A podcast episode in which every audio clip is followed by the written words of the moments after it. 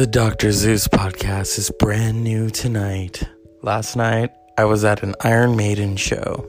It was amazing. The band didn't disappoint.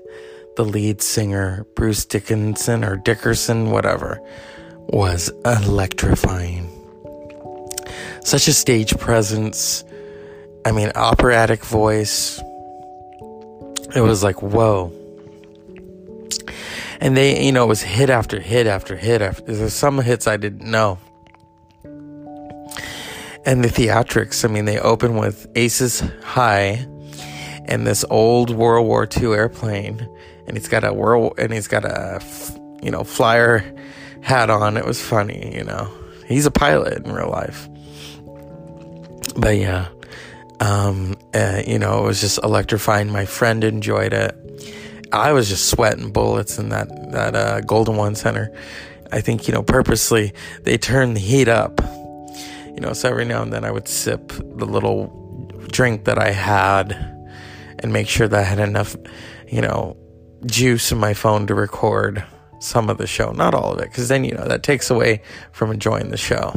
There were moments that I didn't film, so I was like, hey, you know, but I enjoyed it, and I had the day off to basically recuperate from the show because it was an intense show. And right now we have the um, uh, diffuser going. Smells really good. Those things really help you sleep. They help you calm down. They help my voice sound like this on the podcast, the Dr. Zeus podcast.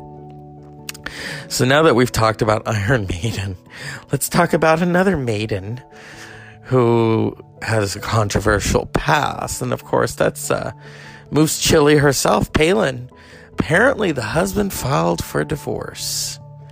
You know, that's, uh, I'm glad, he, you know, someone has some sanity in that family. you know, not insanity like her shooting mooses from the helicopter. Oh, look, I got one. Um, you know, so I'd like to ask her why it ended. So without further ado, Govern- former Governor Sarah Palin, whom I don't agree with politically, but everyone loves to parody her. How are you doing, Palin? You know, you should really call me Sarah, you know? Yeah. Well, you know, it just didn't work out. And Todd has other aspirations, you know, kind of like Paul Revere, ringing those bells and those whistles, you know, and telling the British that they're not going to take away our arms. They're not going to what? You heard me. Take away their arms. But that's not what Paul Revere did. Oh, what history book were you? You know, in Wasilla, I approved the history books. That's a scary thought you know, this interview is already over. You're just bad mouthing me. You know, Todd, this is this is what he wants. And what does Todd want? You'd have to ask Todd. I mean, you know, he has a very strange um, bed manner. So, you know. Yeah, but you were shooting mooses from the helicopter. Oh, that's just the fabrication, you know? It's like the Tina Fey impression of me. Yeah yeah. So I'm done with the show and I'm done with your liberal ways. And the alligator's going to come and get me if I don't continue. And yeah. Where do you go from here? Sorry, no comment. Bye. And that was Sarah Palin. or as we like to say, no brains. I mean, she's dumb as a box of hair. You know, always attacking liberals, but doesn't really take responsibility for her fuck ups, you know what I mean? But it was interesting to read about them, you know. Um I feel for Todd, you know. I hope that he can learn to accept his homosexuality. hey, when you're married to her, I mean, you know, you'll try anything. There has always been rumors about her son who was in trouble and went to the military, I guess, to climb his way out, you know. So, she's a poster child for uh, insanity. She truly is. And the SNL skits, you know, they were funny, but then when she really went on the show, I was like, oh Lord, they're really buying into this bullshit. And poor Alec Baldwin, you know, but hey, he's getting roasted soon. I can't wait to see that. I've seen clips and clips and clips and clips. You know, it's Tuesday on the Dr. Zeus podcast.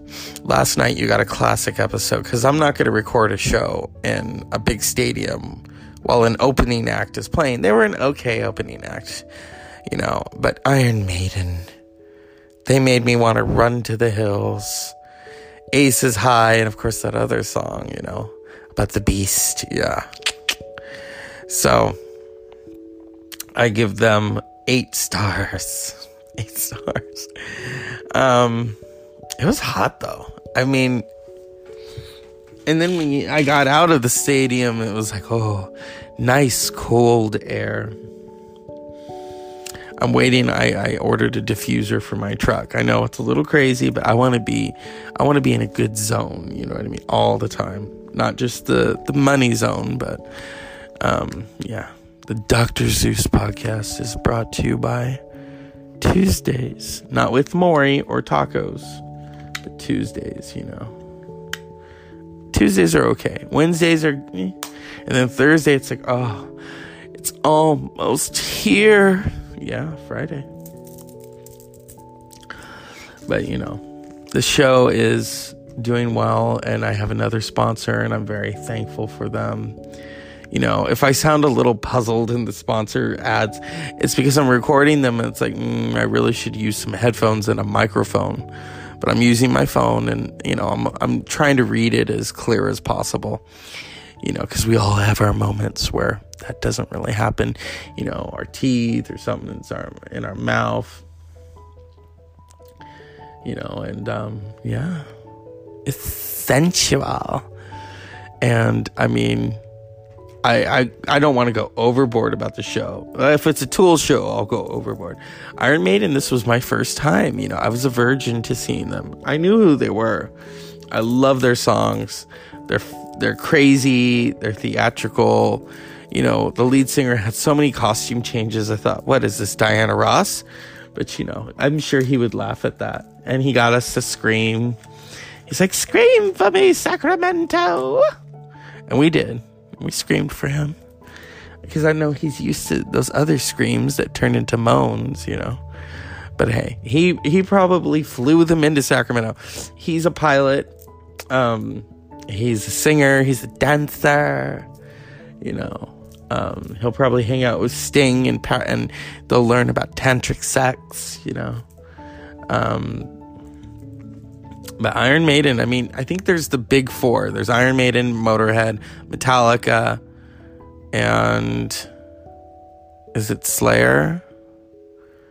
Maybe. I'd have to look at the big four chart to see who really has earned the bread, you know. But um it was a good show. Got home, dropped my friend off, you know, went to sleep, slept very well because this diffuser is just amazing, you know.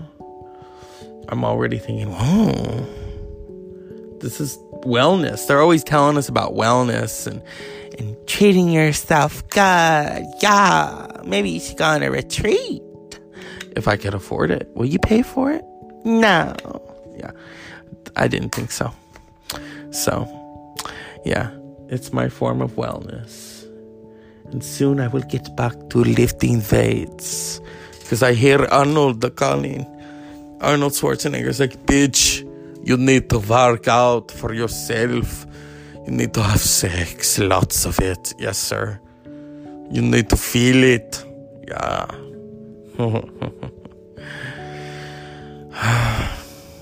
I want to thank Iron Maiden for an elaborate show. They don't want to go into the Rock and Roll Hall of Fame, but I have a feeling they might get nominated. So, you know, you may say, oh, you don't want to get in because I'm uh, old. Yeah, but what if you go in and you guys are still touring? You're relevant. You're not old. You know, Post Malone looks old. I mean, you've got that many tattoos on your fucking face. But, you know, and I'm sure people are like, you know, you can't get a job with those. Well, he's Post Malone. I guess he thinks what he's doing musically is his job. Um, I wish he would just shut up for now, but you know, I'm not a fan of his music. The only time I was is when he Aerosmith he invited them to the VMAs, and I love Aerosmith, so unpleasant dreams, and remember, run to the hills for Iron Maiden.